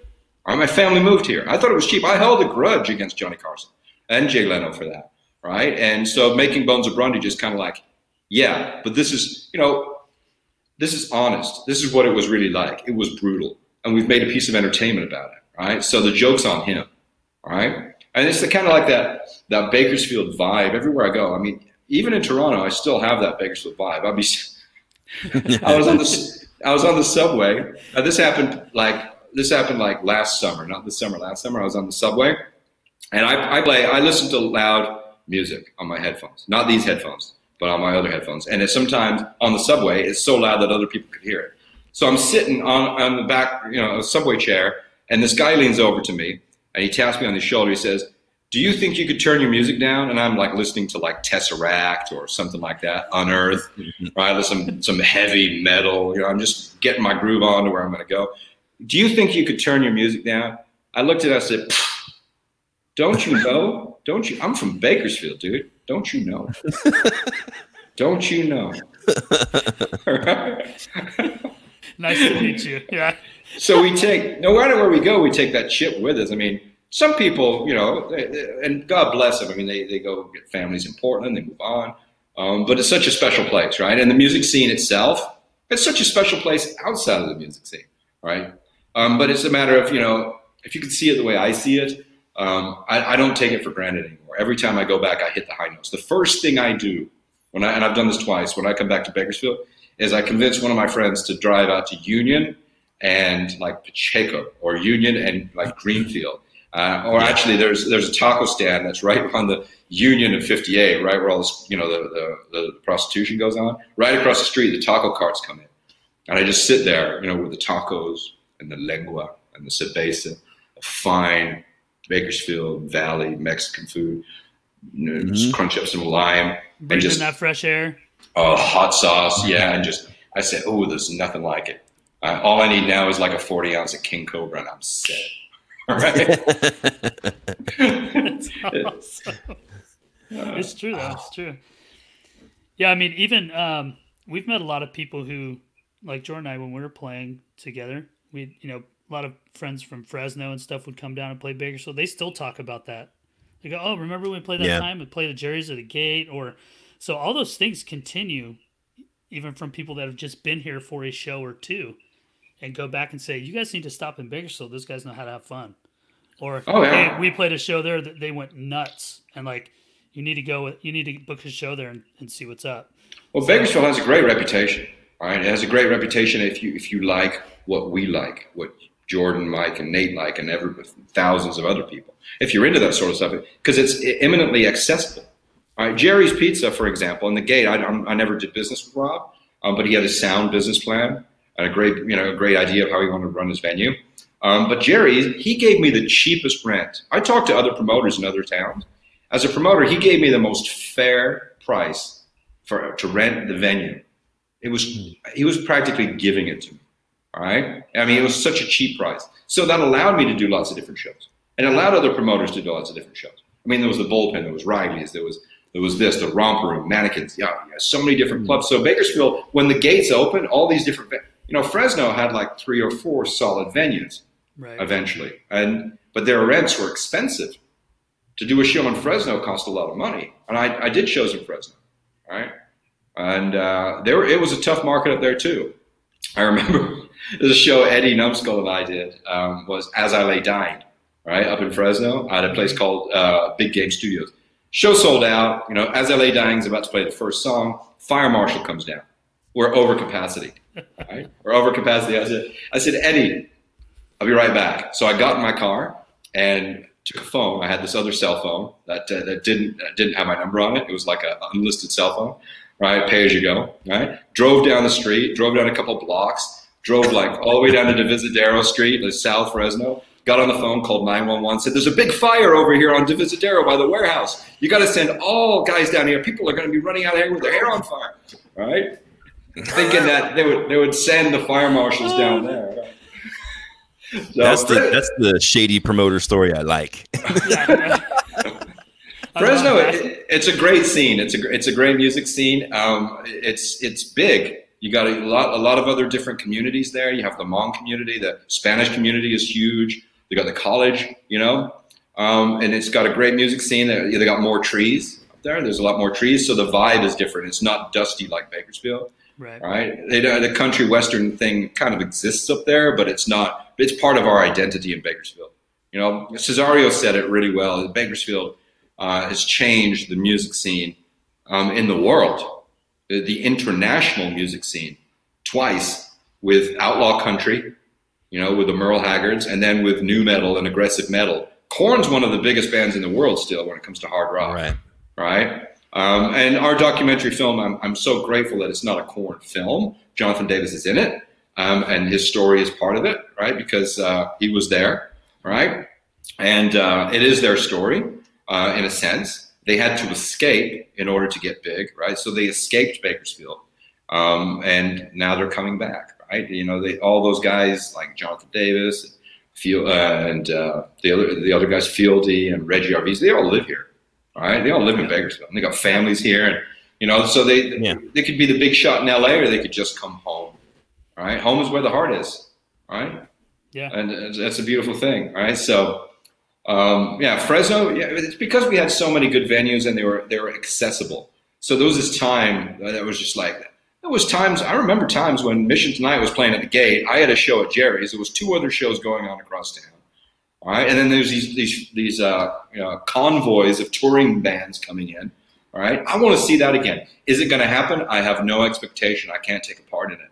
Yeah. All right, I found what I want to do. All right, a lot of people think when I come back to Bakersfield, oh, there's that Nate guy. He's going to start promoting shows again. right? right? I said, no, no. I, I, I took from it what I needed, and you know, the the baton has been passed on to somebody else 13 years ago. You know what I mean? Yeah, yeah. And I remember you you did a couple shows. I mean, you were you've already left, but you know, you booked a couple shows for my band, um, uh, Reddit Air at the um, what what venue was? They've changed it so Oh, many yeah. times now. It was a Guttermouth, Oh, yeah, you played with uh, you played with Agent Orange. Agent Orange and Guttermouth, and Oh, uh, yeah. I forget what I forget the, the venue is. It was on. It's on the other side of town. Um, Well, you guys are solid, man. Reddit Air was That a was- great band. that was that was a fun show. So I was like, it was cool to see see you like doing a couple shows here and there. That was kind of cool. Yeah, I tried to dip my my feet into it, but I, I hadn't even got a whiff of, of indie films yet. Right? I, Yeah. I was still floating around saying, should I do it? Should I not do it? That was 2014. Um, Reddit Reddit Air was a great band. There's so many good bands. You know, we could we could probably have a 10 hour pod, podcast talking about like Just every talking about single bands. band. Yeah. So much talent in Bakersfield, right? And so much of it slipped through the cracks. So much of it was elevated. Just as I'm speaking right now to answer uh, Dan's question about, you know, what band, you know, you think could have made it big, Miss Bliss. All right. Talk about a, a, a strange prognosis, just like this dreamy band. Yeah. All right. A dreamy with a with a gentle singer. Right. And they had some rhythm, they had some groove. They were in that nu metal like era where bands like that were actually getting put on the national stage. Right. If they would have, you know, of, of course, you know, my guess is is my prognosis is that look, they should have gone and moved to LA. They should have gone on the road. Right? Because that's my answer to everything. Right? If you want to make it big, you can't stay in Bakersfield. You can't. Right? You gotta you gotta do what the other guys do. Right? The big boys do, and that's just what it takes. Right? What it Yeah. whatever it takes. A little bit of that rubbed off on me because I, you know, I didn't have a tremendous budget for this film, but I decided to say, you know what, I'm going to make it anyway, and I inscripted the help of my friends. Right? Yeah, absolutely. And you got to start from somewhere, and then you just could iterate. You know. Yeah. So I again, I, I couldn't have done it without my friends. Uh, I we didn't do it with much. We we shot it with a uh, with a phone. Right. We shot it with a, a S6 and a, an iPhone. Yeah, I remember. I remember seeing that where I was like, "Oh, this, you know, the setup they got going is perfect for what they need to do." Like, his Yeah. qual- quality Yeah. of all that is is really good these days. So you don't need you don't need this huge production to do something, you know. Um, and it's to start off like like you guys did. It's awesome.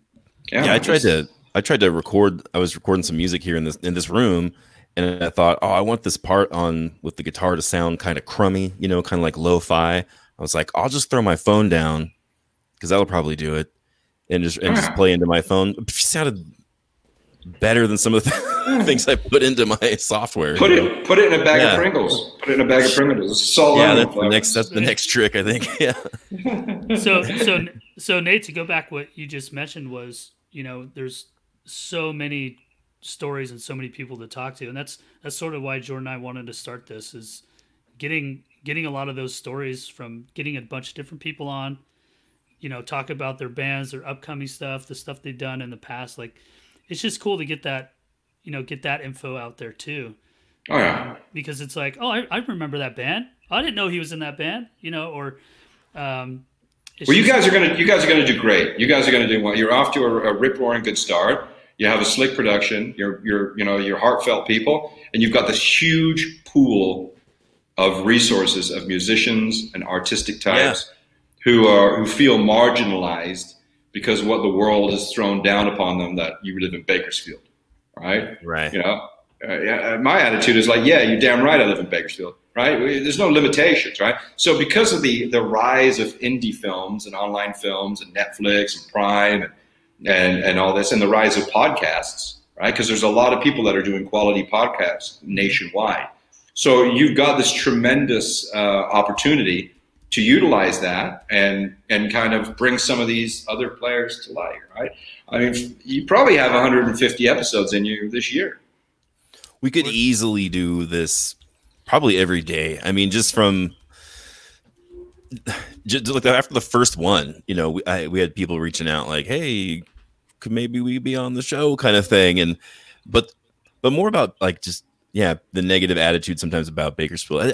Even when uh, uh, around here, when there are times when there's feels like there's a boom in venues and there's lots of places to play, and there's more bands that want that want to play because there's a spot for them and then there's kids that have nothing to do and they want to go out and be a part of something, right? And you kind of see ebb and flow, and then maybe there's like couple venues that like the kids can get into, you know, and then it gets picks back up. But there's never a shortage. Like there's always a handful of like just really kick-ass musicians and kick-ass bands here. Like I can't I can't think of a time where there wasn't at least, you know, like a dozen that uh, I, I just wanted to turn everybody on to. The uh, the venues and the bands, there'll, there'll never be a shortage, like you say. yeah, yeah. It- It's an interesting position because uh, it's the, evolution of venues and the circuit within Bakersfield and in any town has changed. The venues are no longer like clubs like Bam Bams where they exist just for live music and maybe sell some cocktails over here. Now what you're seeing is you're seeing the promoters actually. And uh, this is not me being negative. This is just the way it is. You see a lot of in-house bookings happen in breweries, right, or Yeah. in bars where you know it's like they're they're actually bars. They have a crowd, right? They uh, they, they have their own crowd that's going to be there anyway. So it changes the dynamic. So it's so hard to gauge a band's draw. I mean, I know this is this is shop talk. This is total shop talk, right? When you talk about Right. bands draw, but if you want to know how you can, uh, you know, how you can uh, engage a band or you know nurture a band, you need to know how many people are going to see them, right? So when you have these bands playing bars, you don't know, right? So a lot of shows that are happening in Bakersfield right now, a lot of these venues. I have a lot of friends. I went to Garces, right? So I have a lot of friends that are actually agrarian, you know, they're, they're agriculture guys. You know, they've all a lot of them have come back into my life recently. I mean, I've, I've got so many friends um, from Garces who have reached out to me because some of them used to pick on me, but now they see I'm living a different way of life, right? So a lot of them have opened their own craft breweries, and then they've got a stage and they've had bands play. And it's not just one; it's probably about what four or five craft breweries in Bakersfield now, maybe more than that. Yeah, there's a lot. There's Yeah. there, a lot Yeah. of them are spinning up. Yeah. So it's never going to be. It's in my opinion is it's never going back to the way we learned it. Right? I was I was I told somebody the other day. I said, you know what? You know what we don't see at concerts anymore. In the last, we haven't seen it for about about 2008, 2009. We haven't seen people with their shirt off. All right. You used to know it was a good Yeah. show Yeah. when there was like everybody in the pit, everybody on the slam pit had their shirts off, and it was just primary smudge and you know, smashed up against in each other, and it's probably very unhygienic. But you know, you don't see that anymore. One of my favorite things to do after a show at Jerry's is, is clear everybody out and go downstairs and look for wallets. All right. you don't see people. You don't, Yeah. you don't see people who are taking their shirts off, right? So music has gone from this. It's gone from this tribal, crazy thing, and it was it was always more tribal and crazy in Bakersfield because of its nature. It's gone. Music has gone now to this. It's gone to like, hmm. oh yeah, Uh, Right. hold on, hold on. Okay, I'll see you at the bar. you know what I mean? It's gone to that. That's not me talking shit because, of course, the big boys, you bring Ghost to town or Tool to town, you're going to have a, a full house and everyone's going bananas. But it all starts in the small venues because without the small venues, without the little guys, there is no Tool. There is no Metallica. There is no Slayer. Slayer played over there on Union Avenue to 40 people in 1984. Now look. You got, you got, foot, you have footage of that one? Oh, I'd kill for the footage of that. Oh, right. Yeah, I'd, yeah. Kill, I'd kill for I'd kill for you know. But it, uh, tell you something, I, I I'm getting I'm I'm getting closer to all this. I mean, the people are sending me photographs. It feels like it's almost like it's, a slow ebb, but it, I'm getting all the stuff that I really want to see. All right, and it's all because people are being kind to send it in, and they're they're starting to value their me- memories, right? Because this is it's a, Yeah. we're Yeah. human beings, but so before we're punk rockers or, or, or music aficionados with great taste, three of us, all right? Before the flattery will get you everywhere. Uh, before we're all that, we're also human beings, right? So you know we get emotional about this stuff, you know, because I enjoyed watching, seeing, you know, a six-on-one fight in front of Jerry's because that that's where the excitement was. I'm too old to get close to that anymore, right? All right, but Right, and so I'm- we're never going back, right? We're never going back. So we kind of have like this kind of an, an obligation to cherish it, right, and to help other people Mm-hmm. cherish it. Mm-hmm. I'm too old to take my shirt off too. By the way. So. He's, he's full of shit on that. He's in every pit with his shirt off. Oh, people would pay twelve dollars to see that down at the Kern County Fair. I, I next, loved to all those Al old, Capone, next to Al Capone's corpse, right? You're right. All those old shenanigans at those Jerry shows too, like with Mikey and I forget who it was, with the hairy ass contest and like, you know, in the middle of someone's set, and, or when people used to throw cigarettes at your band if they liked you, you know, all that kind of stuff. And Oh yeah, I remember Dennis. Dennis from Active Ingredients one time. He, I think he threw out like porno mags. Like, and there was like a bunch of there was a bunch of like uh, uh, like parents there that night because I think one of the opening bands like you know from Highland High School and they were very straight laced like pop punk band. So there's a bunch of kids and parents there, and Dennis is like throwing out broken skateboards and like ripped up porno mags. All right, that's just the tip of the iceberg, right? Right. Right. Yeah, right. Yeah. are- yeah. You should have Dennis on, eh? You should. You should. Yeah. Seriously. Should reach out to Dennis for sure. Yeah, the guys in Tank, they're keeping that skate rock, you know, thing going. Tank's a great band, man. Great Mhm. band. Like, Yeah. uh, yeah. It's there's a, there's a lot of good stuff going on, you know. And what's you know, the good thing about you know bands being able to kind of settle a little bit and not have to go out and play shows is you know new materials being written. Bands bands are still working. You know, they're, they're however they can get files back and forth to each other to start writing songs and working on it.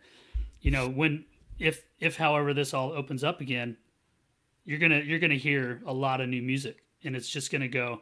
There's gonna be so much fresh music. I think that people are gonna come out and just be like, "This is awesome." One hundred percent, one hundred percent, right? It could be a renaissance, right? I mean, I've I've shared my opinions, you know, um, good and bad, um, but it could be a renaissance. It could be greater and more special than we could ever imagine. Like people actually, you know, it's like a, a reset, like a total reset, right? And and people have taken this time to like write songs and forge new bonds with other musicians and you know learn more, right? Because if you're a hardworking musician, where do you find the time to actually learn more outside of experience? All right. So anything's possible, man. Anything, I'm looking forward to it. You know, uh, we've got as a society, we got a lot of work to do. Right? It's it's pretty scary times out there. Yeah, we got a lot of work Yeah. to do for sure. It's a, a Yeah, that's for in a sure. lot of ways. Yeah, But there's something about like that, you know, it's like an existential kind of crisis, right? We think like, okay, there's this virus, and then then things get shut down.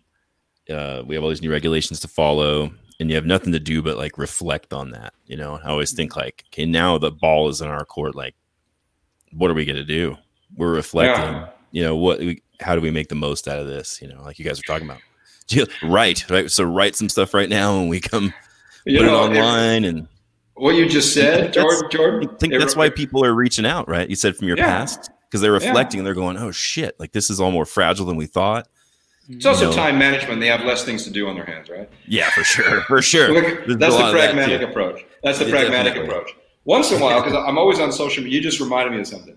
Um, as we're talking about the world and the current status of what's going on, Um, once in a while, I'll post because I post some stuff that's kind of tomfoolery on Facebook. I, lo- I love stirring the, the drink and stirring up shit, right? So one, once in a while, I'll post something that makes fun of Greta Thunberg, right? The uh, the the environmentalist from Sweden, the little girl. Right.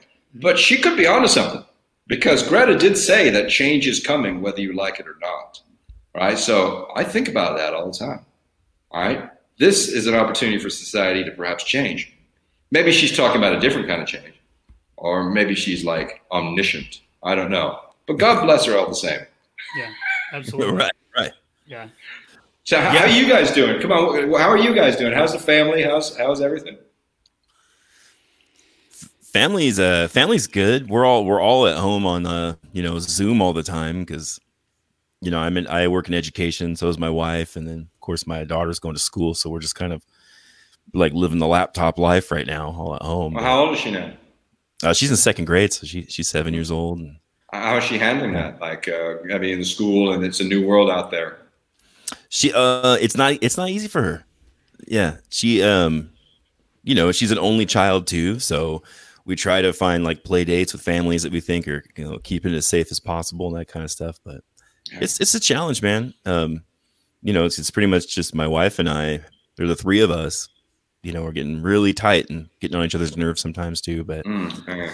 but but uh but it's good and um work is different you know i'm a college professor now i talk into this screen you know and, Yeah. hope, and hope hope my students are watching it all and taking notes Should have invested in Zoom, Zoom stock in Zoom. Like, Oh, no kidding man Yep. but i got Yeah. some i some potential like musical projects in the work too so i'm, I'm pretty excited about that You got a name yet? You name for it?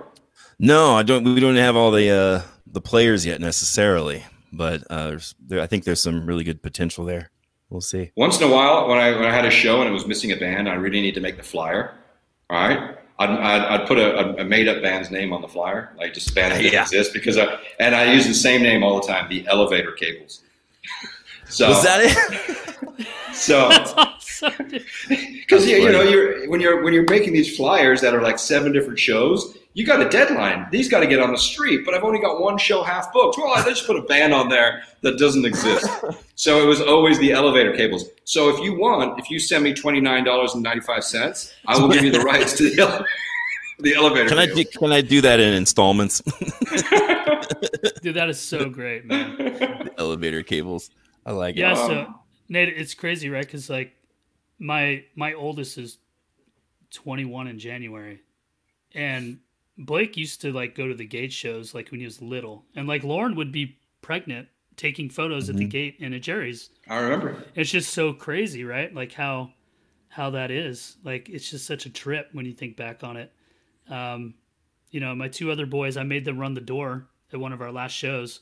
So that was kind of cool Jerry's. Like that was fun. I was like, hey, you guys, you guys run the door. Yeah. You guys collect collect the money and the tickets and scan the, you know, the fancy thing. Probably a little safer now, right? Yeah, yeah. It was it was good. Yeah, it was good. But it was it's just funny how you can bring that that full circle there because you know they didn't get to see me play all that much, and so um, having them run the door and just kind of being at shows at Jerry's now because they're they can go down there. Um, it's just super cool. And my oldest is just he's just a wacko. I love him. He's just so crazy. And like he'll go down to the metal metal shows or the punk shows down there, hardcore shows, and just pit all night long. And I'm like, this is this this is this is young Mikey. This is what it, this is what I used to do. So I'm Yeah. just sitting there. I'm just sitting there going, Hey. this is awesome. Hey, who who is this? This this is Aurora. You want to say hi to everybody? Yeah, Say hi. I love that movie, Dad. Oh, right on. What movie was it? Uh, Howl's Moving Castle. Howl's Moving Castle. That's a good one. yeah. Awesome. I know how to help. Hey, hey, hey! Whoa, I whoa, know whoa. how to enable. I know how to change the mirror effect to make it go away. Oh, I don't want it to go away. I want to be able to see these guys. You see these guys? She wants to disconnect us. She's like, all right, guys, you got it. You got That's it. Uncle Mikey right there. That's Nate. You say hi to Nate. What's up, bro? That's a good one. Aurora, how you doing? Good to see you. Can you close the door? That's so good, right? It's so good. Oh. Oh. You didn't pay her to do that, did you? Oh no, No. she's she did makes a lot of guest appearances for my my lectures That's for class amazing. Yeah. That's So, so sweet. bro. So sweet. Yeah. So sweet. Yeah, the, uh, the the the kids, eh? You know, my son, I give him a hard time sometimes. uh, You know, because he, he's into like prog metal, and we share bands sometimes. All right, so um, you know, I was telling him like, you know, he's going to see a concert. I say, what, Nickelback? Right, and he, he gets really burnt out. Right. I tag him to all these Nickelback posts, like you're gonna like a Nickelback, you know, post on their website. I'll put my son's name, Jordan Berg, right? Oh man. we, uh, we took her to her her first concert was uh the Aquabats. Oh yeah, That was a lot of fun. It's like perfect for a little kid, you know, but it still kind of rocks. And Was that at Gate or San Luis Obispo? Or where well, the first one was in man, I'm trying to remember now. I think they oh, one the first one was in San Diego. okay, Yeah. yeah. We were there just for a different reason. And I looked at my phone. I was like, oh, and, and we were on Aquabats like on a loop in the car, you know. I was like, they're playing like hear- tomorrow night. Let's go, you I know. hear that you're talking about that. I mean, I can see you from mom's phone. I can see him from mom's phone, and and he's and he's selling personal information online because he's gonna post this online.